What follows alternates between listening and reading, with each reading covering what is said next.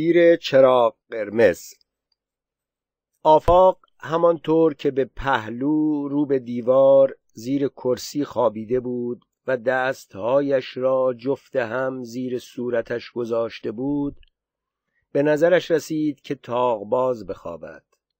اما به زودی فراموش کرد و زل زل به عکس آدمکی که برابر چشمش روی گچ دیوار کنده شده بود نگاه کرد. به نظرش رسید که این عکس را قبلا زیاد دیده بوده اما تردید داشت که خودش آن را کنده یا یکی از مشتریهای قدیمی خانه. ولی چیزی که بود حق حق گریه جیران که در آن طرف کرسی خوابیده بود او را آزار می‌داد و هر آن فکرش را می‌برید.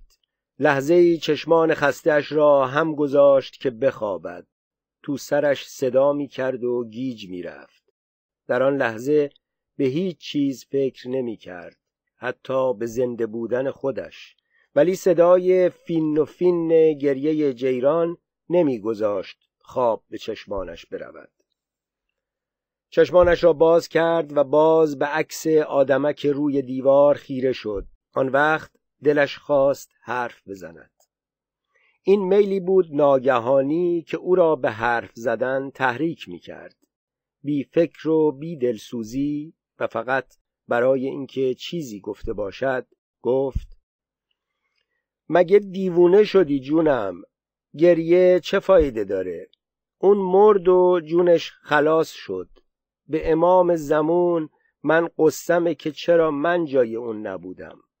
هر کی از این قبرستون بره راحت میشه. مرگ برا ما شربته.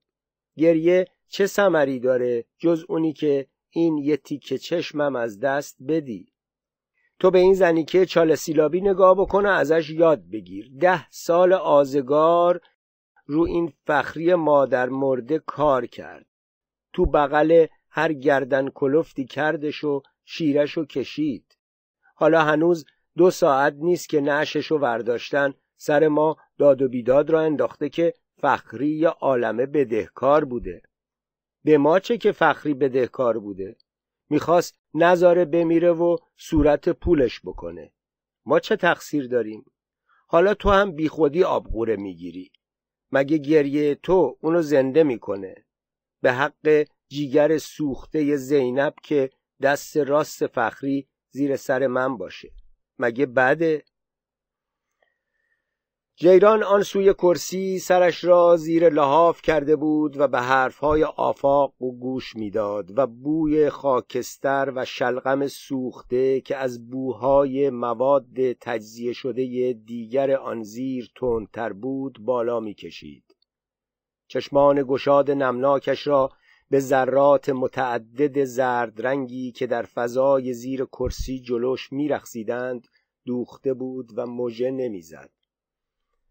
اما چیزی که در آن فضای تاریک از همه روشنتر و جاندارتر بود عکس خیالی جسد زرد و لاغر فخری بود که تازه سرد شده بود و ننه داشت چشمانش را میبست. این همان حالتی بود که جیران او را در دم آخر دیده بود و حالا مثل پرده سینما جلوش میگذشت. اما حالا او خیلی از مرده فخری میترسید. آن علاقه سرشار که در زندگی به او داشت حالا به کلی متلاشی شده بود و یک محبت ترس خورده جایش را گرفته بود. وقتی که فخری چانه انداخت و تمام کرد خانم سردسته و خانم رئیس و سایر شاگردها توی اتاق او جمع بودند. اما شوکت و جیران هر دوتاشان مهمان داشتند. آنها نمی‌دانستند که حال فخری تا آن اندازه خراب است. خیال می‌کردند مثل همیشه ناخوش و زمینگیر در گوشه ای افتاده. آفاق هم به میل خودش به اتاق او نرفته بود. خانم رئیس او را صدا کرده بود. جیران زودتر از شوکت از دست مهمانش خلاص شد و وقتی که وارد اتاق شد دید ننه انگشتش را گذاشته گوشه لب فخری و آب تربت حلقش میریزد. صورت فخری متشنج بود و کف سفیدی از گوشه های لبش بیرون زده بود. تمام خطوط صورتش باز و بسته می‌شد. وقتی که چانه میانداخت شاگردها گریه می‌کردند. خانم سردسته گریه نمی‌کرد و قیافش مثل همیشه بود. چشمان ننه مختصر نمی پس داده بود. جیران از همه شاگردها کوچکتر بود و این اولین بار بود که مرده دیده بود و چنان ترس تو گلویش پیچ خورده بود که نتوانسته بود گریه کند. لرزیده بود و به توران چسبیده بود و از اتاق بیرونش برده بودند. دو نفر حمال از مأموران اداره متوفیات با یک تابوت حلبی سرپوشدار برای حمل جسد فخری آمدند تو اتاق. شوفر توی ماشین مانده بود. هوا خیلی سرد بود. ماشین از خانه خیلی دور بود. حمالها مسافت زیادی از کوچه پس کوچه ها گذشته بودند تا به خانه اکرم خالدار رسیده بودند و وقتی که وارد اتاق شدند یک راست به طرف مرده که رویش یک لنگ حمام رنگ رو رفته انداخته شده بود رفتند. خانم سردسته و شاگردها آنجا بودند. شوکت هم آنجا بود. خانم سردسته یک مشت اسفند توی آتش ریخته بود و بوی قلیز و خواباور اسفند هوای اتاق را گرفته بود. خانم رئیس رفته بود شناسنامه های شاگردها را بیاورد بدهد ایران که سواد داشت بخواند و سجل فخری را سوا کند.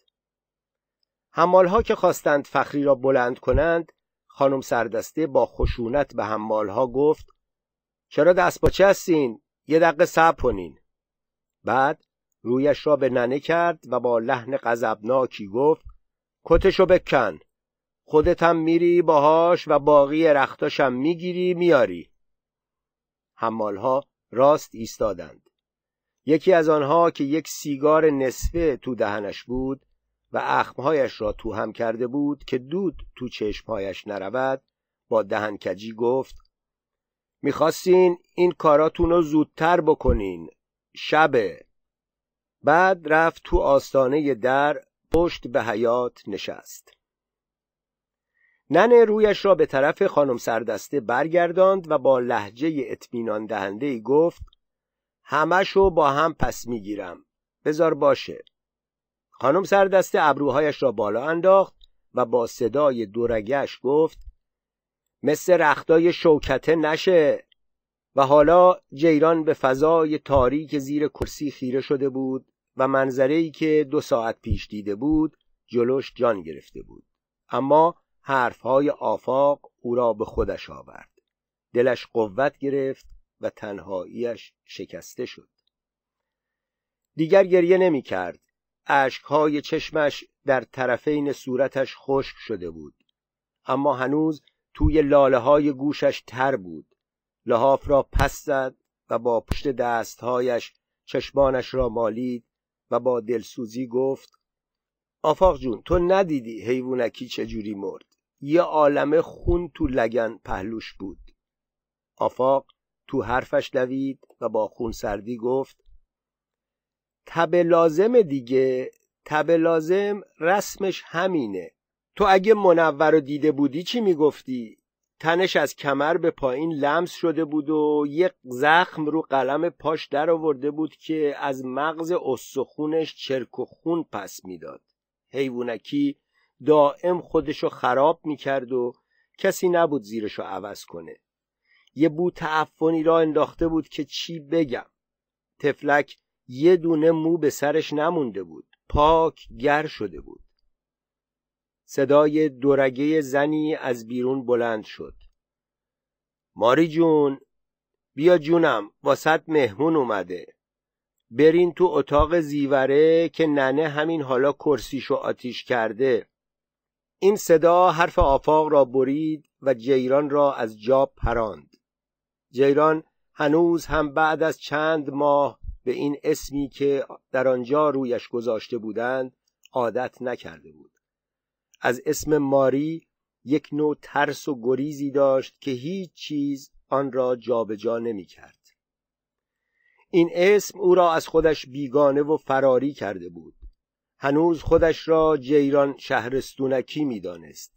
به نظرش ماری جنده وقیح و کهنکاری بود که دائم مست بود و از بغل یکی در می آمد و می‌رفت تو بغل دیگری. او با آنکه خودش ماری بود و کارهای ماری را انجام می‌داد با وجود این گاهی که تنها می‌شد از جلد ماری بیرون می آمد و توی پوست همان جیران شهرستونکی می‌رفت. در این حالت بود که تسلا پیدا می کرد و امید به دلش راه می یافت. اما حالا که خانم سردسته او را برای پذیرایی مهمان تازه‌ای صدا کرده بود خیلی متعجب شده بود و خیال نمی کرد که به این زودی بعد از مرگ فخری مهمان قبول کنند. اما فرصت این خیال برایش خیلی کوتاه بود. بی فکر و اراده با صدای زیلش فریاد زد. اومدم خانم جون. و پا شد از اتاق بیرون رفت. آفاق متوجه برگشتن جیران نشد. هنوز هم به پهلو رو به دیوار خوابیده بود و چرت می‌زد و هر وقت که چشمانش را باز می کرد نگاهش به عکس آدمک روی دیوار میافتاد. جیران زود برگشت و در حالی که از سرما میلرزید با کچخلقی رفت زیر کرسی گرفت خوابید. آفاق از تکان خوردن لحاف بیدار شد و در حالت چرتی که داشت شنید که جیران می‌گفت فردای قیومت جواب خدا رو چی میدین؟ خدایا یه کاری کن که امشب اصلا مهمون نیاد. به حضرت عباس هر وقت میگن مهمون اومده دلم هری میریزه تو. چه سرده! کرسی اون اتاق ته منقلش در رفته و خاکستراش رو زیلو ولوه مثل یخچال میمونه. بازم اینجا. همچین سرم درد می‌کنه که نگو. مثل اینکه چکش توش می‌زنن. جیگرم برا یه چرت خواب لک زده. راستی میگن فردا قتل مسلمه. نمی‌دونم راسته؟ اگه راست باشه من اگه سرمو ببرن کسی رو به خودم راه نمیدم. خوشا به حال فخری که یه همچه شب عزیزی مرد. آفاق. آفاق همانطور که چشمانش بسته بود جواب داد چیه؟ جیران گفت هیچی. به خیالم خوابی. ببین من ایشالله بی فکر پیش گوش شیطون کر پس فردا که روز سوم فخریه می‌خوام برم سر خاکش. کاشکی تو هم بیای. آفاق چشمانش را باز کرد و نگاه مات و بیمعنایی به آدمک روی دیوار انداخت و با خون سردی گفت قبر فخری کجاست که تو می‌خوای بری سراغش؟ جیران با شتاب و اطمینان جواب داد از ننه می‌پرسم. اون رفته می‌دونه دیگه. آفاق همانطور که به آدمک روی دیوار نگاه می‌کرد جواب داد واقعا که خیلی خری. تو خیال می‌کنی رو قبر امثال ما گنبد و بارگاه می‌زنن که از ده فرسخی جاش معلوم باشه؟ ماها قبرمون کجا بود؟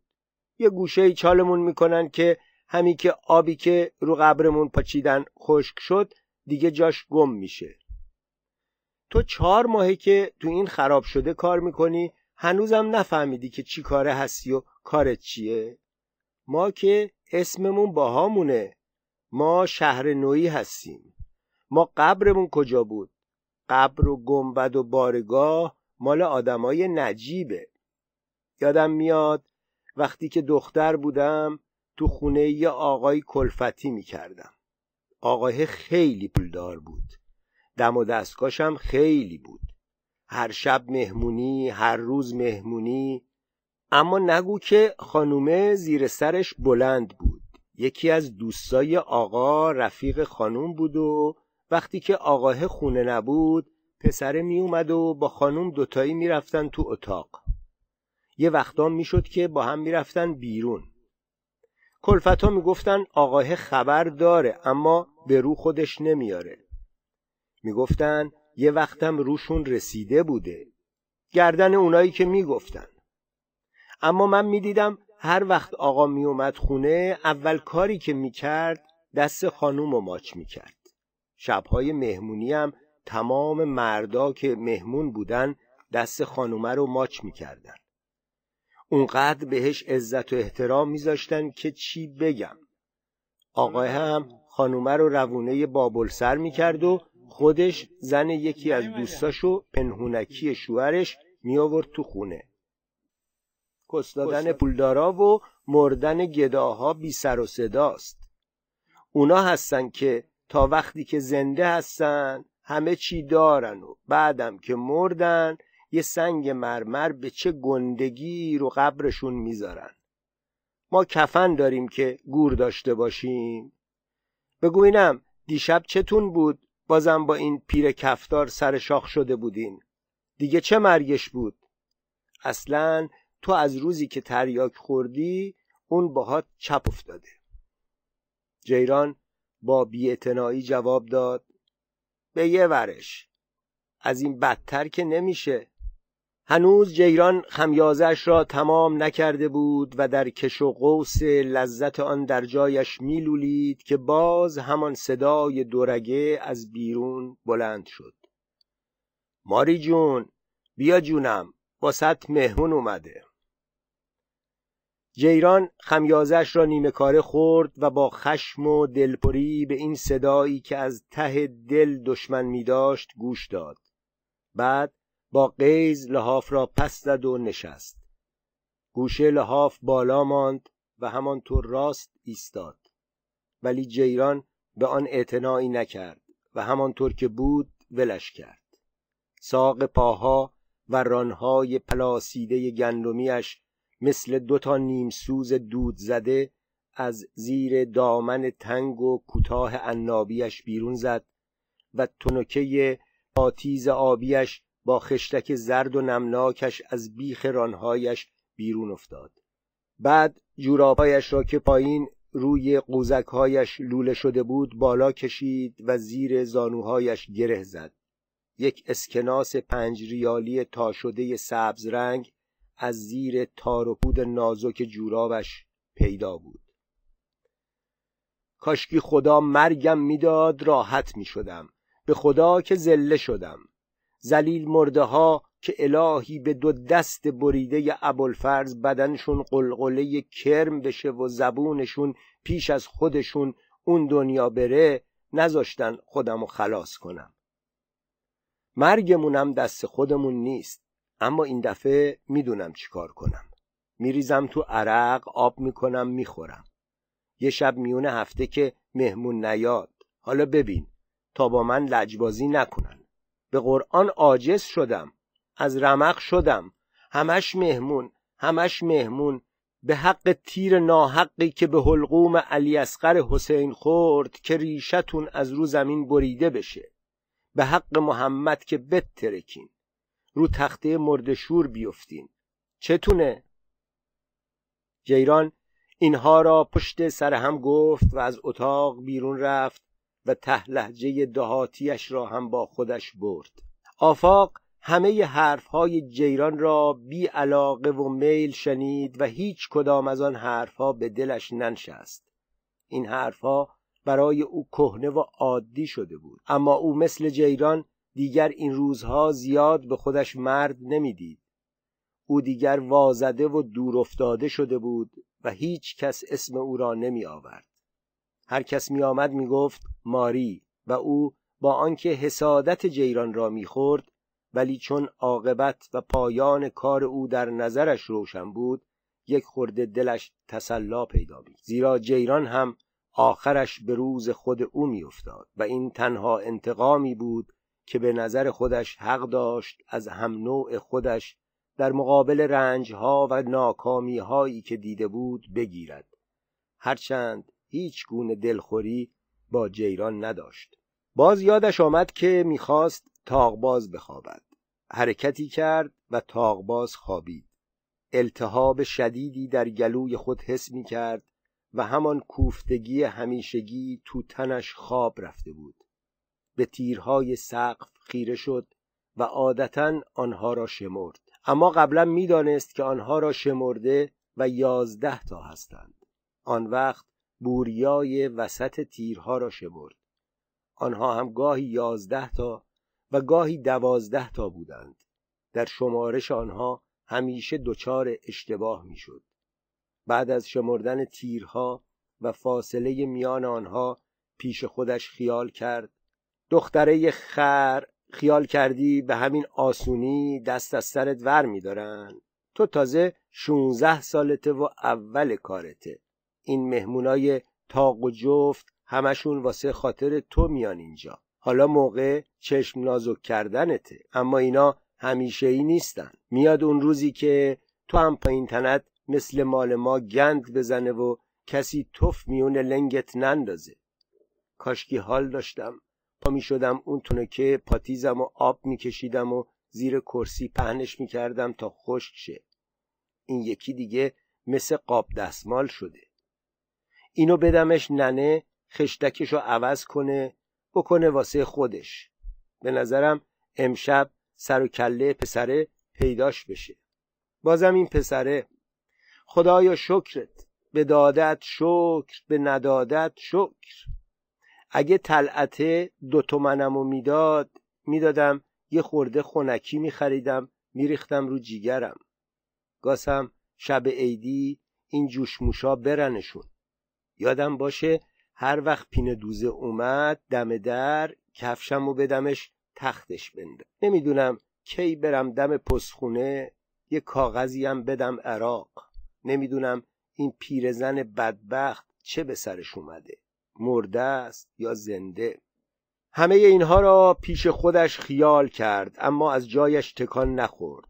فکرهای دور و دراز زندگی بیست و چند سالش از آن روزی که به یادش مانده بود تند و محو در هم و قاطی پاتی از نظرش میگذشت. اما تا می‌خواست به یکی بیشتر فکر کند و ذهنش را روی یکی از آنها تمرکز بدهد فکرش لیز می‌خورد و گم می‌شد. به خوشیها و زجرهای زندگیش و به مردهای بیشماری که در مدت عمر کوتاه خودش دیده و با آنها خوابیده بود و به آنهایی که بیشتر به او کیف داده بودند و به آنهایی که بدمستی کرده و کتکش زده بودند فکر می‌کرد. از هر یک از آنها عکسی در هم و بر هم و مقشوش در خاطرش مانده بود. یکی تاریک و مات و یکی روشن و توی زغزن. فکرش رفت به اولین دفعه که به خودش مرد دیده بود.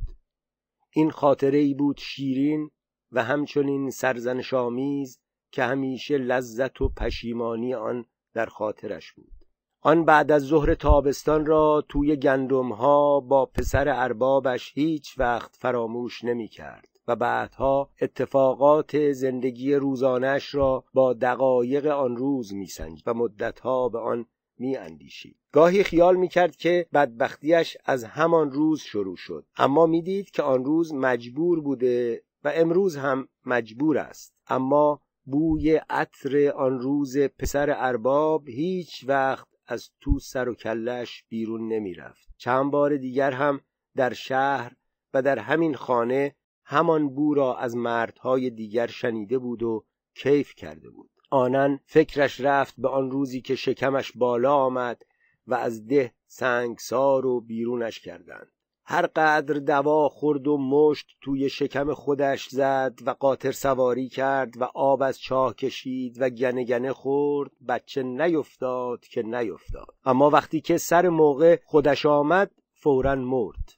مثل اینکه نطفهش بسته شده بود که به دنیا بیاید و او را رسوای خاص و عام کند و بمیرد. در این موقع سوزشی زیر بغلش حس کرد. آنجا را که خاراند رشته خیالاتش با آن خارش بریده شد. جیران جون دست در نکنه. حالا که اومدی یه آتیش چرخونم بریز این زیر. باری کلا نمی‌دونم چطور شد که یهو کرسیه یخ کرد. جیران آفتابه ای را که دستش بود گذاشت گوشه اتاق و دستهایش را که آب ازشان میچکید با دامن پیرهنش خشک کرد و گفت این مرتیکه خاک تو سرم دیوونه شده. تا یه شایی سنار گیر میاره میاد میریزه تو دست این پیر کفتار. خیال می‌کنه اون به ما نم پس میده. آفاق پرسید کیو میگی؟ جیران که موهایش تو صورتش ریخته بود و آتش چرخان را میچرخاند جواب داد همین سپوره هر وقت که میادش دو سه تومن برای یه سیگار میده به این پیر سگ. هرچی بهش میگم نده زیاده دیگرون نصف تو هم نمیدن به خرجش نمیره. میگه اگه بهش ندم تو رو بهم نمیده. اون وقت ببین آفاق این با ما چجوری تا می‌کنه؟ از سگم بدتر. از بس که شلقم خلواره ای خوردیم دلمون ترکید. اگه بعضی وقتا مشتریا نون و کبابی یا کشک و لبویی رومون تو نیارن سر دو روزه دیدی از رمق شدیم. پریشب همین قربونه اومده بود و یه آبخوری ماهی واسم آورده بود. می‌دونی آفاق؟ نقره است. از تو خاکروبه های خونه یه سرهنگی پیدا کرده. به نظرم پیرسگه فهمید. نمی‌دونم پشت در اتاق گوش می‌داد یا تو دست قربونه دیده بود. وقتی که قربونه رفتش اومد ازم پرسید قربونه چی بود بهت داد؟ گفتم هیچی. چی داشت بده؟ آفاق جون چرا بدم؟ کوفتم سر سینش نمی‌زنم. اگه بدونی چه آبخوری خوشگلیه؟ یه وقت یواشکی بهت نشونش میدم. آفاق به حرفهای جیران گوش نمی‌داد. بیشتر حواسش پیش دایره آتش چرخان بود. هر جرقه ای که از آن میپرید با چشم دنبالش می‌کرد تا آنجا که در هوا نابود می‌شد. سرش را آهسته رو بالش با حرکت آتش چرخان حرکت می‌داد. چند لحظه پس از آن که حرفهای جیران تمام شد آتش چرخان هم از حرکت ایستاد. جیران آن را نزدیک دهنش برد و آن را فوت کرد. شعله زرد رنگ کوتاهی از آن بلند شد. دوباره آن را چرخاند و دنبال حرفش را گرفت. دیشب نفهمیدی چطور شد. آخر شبی که نظامیا و آجانا ریخته بودن تو حیات این پسر دل و قرب فروشه نیست که یه وقت با عالم قومی ریخته بودن رو هم؟ این پسره رفته بود آرس شده بود که کیف پول و چیزاشو اینجا زدن. من یه مهمون قرمس داشتم که دهنش یه بو سیری می‌داد که آدم عقش میشست. تازه از دستش خلاص شده بودم. مهمون شبخوابم نداشتم. گفتم برم کپمو بذارم. یهو دیدم پیر کفتاره مثل عجل معلق بدو بدو اومد دستم و گرفت که برو تو اتاق مهمون شبخواب داری. رفتم دیدم تو اتاق کسی نیست. اما یه آدم شرووری که اگه آتیشش می‌زدن بو کهنه ازش نمیومد اون ور حیات جلو ایوون وایستاده خیر سر خانم گنده رو برفا میشاشه. منو میگی؟ آتیشی شدم گفتم چرا زیوه رو نمی‌بری؟ گفت اون زیر سیخه. منم هرچی از دهنم در اومد بارش کردم. گفتم مگه هرچی سنگ برا پا لنگه؟ چطوره که هرچی مشتریای نونوار و اداره بروه میکنیشون تو اتاق خودتو میری از سه فرسخ را دختر خواهر تو به دو نخود شیره از تو بغل شوهر قرمساقش قر می‌زنی میاری میندازی زیر پاشون. اما به ما که می‌رسه هرچی کور و کچل و دورگرد نصیبمونه. به ما که می‌رسه آسمون میتپه. چیزی نمونده بود که با دندونام تیکه پارش کنم. یه دفعه دیدم مرتیکه مثل اینکه حرفای منو به خودش خریده بود اومد جلو. تو دلم گفتم همین حالاست که یه علمشنگه راه بیفته. مرتیکه جلو که اومد تو نور فانوس صورتشو که دیدم چیزی نمونده بود از حال برم. دیدم یونسلی شوور اولیمه. اگه بدونی چه حالی شدم نصیب گرگ بیابون. چه درد سرت بدم؟ رفتیم تو اتاق زیر کرسی گرفتیم نشستیم. یونسلی ماتش زده بود. تفلک همش آه می‌کشید. صورتش شده بود مثل اطلس گلی. یه پنسیری عرق و یه مش تخمه از جیبش در آورد گذاشت رو کرسی. بعد که یه دوتا گیلاس عرق خوردیم گفتش آخر کارت به اینجاها کشید. چقدر بهت گفتم این کفش دوزه رو ولش کن واسط عاقبت نداره. تا آخرش منو زخم زد و تورم به این روز انداخت. من هنوز با دستم خوب نمی‌تونم کار کنم. منم برای اینکه اون قصه نخوره گفتم حالا شده دیگه. اینجا هم بهم بد نمیگذره. همش لبشو گاز می‌گرفت و دعای عربی می‌خوند. آخرش هم شب نموند. همش یه ساعت بیشتر نتونست بمونه. میگفتش می‌خواد صبح کله سهر بردش لویزون برای قناتاک کنی. آخه حالا مغنیه. اصلا نمی‌خواست کاریم بکنه. من خیلی بهش اصرار کردم. می‌گفت تو دیگه به من حرومی. وقتی که سه طلاقت کردم کور پشیمون شدم. اما چه فایده که دیگه از ترس محلل نمی‌تونستم رجوعت کنم. آفاق جون به قرآن یه کیفی بردم که چی بگم؟ مثل اولاش بود. اصلا همون بو شب عروسیمونو می‌داد. آفاق تو حرفش دوید و گفت این همون نیست که می‌گفتی یه بچه شیش انگشتی از یه زن دیگه داشت؟ جیران از آن شور و ذوقی که داشت پایین آمد و جواب داد نه بابا اون شوهر بعدیم بود. اما آفاق جون خوب که فکرشو بکنی ما هم به اندازه خودمون خوشیامونو کردیم ها. اینو بهت نگفتم. یونس علی وقتی می‌خواست بره دست کرد بهم پنج تومن داد و گفت بیست و پنج زارش برا خودتو بیست و پنج زارش هم بده برا خونه. اما هرچی کرد نگرفتم. تا دم درم باهاش رفتم و نذاشتم پیر کفداره ازش چیزی بگیره. حالا که رفته زنیکه چال سیلابی اومده میگه من این حرفا رو نمی‌فهمم. میباس فردا صبح مهراشو تحویل بدی.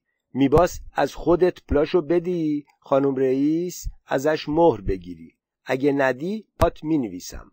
اگه یه خورده از شکمتون کم بشه دنیا رو زیر و رو می‌کنین. آخرش آفاق جون تا یه تومن ازم نگرفت ولم نکرد. جیران در این موقع لحاف را پس زد و آتش چرخان را روی منقل گذاشت و همین که رفت زیر کرسی بخوابد همان صدای دورگه از بیرون بلند شد. ماری جون بیا جونم باسد مهمون اومده. زود باش جونم. آفاق قلتی زد و دوباره رو به دیوار به پهلو خوابید و به صورت آدمک روی دیوار خیره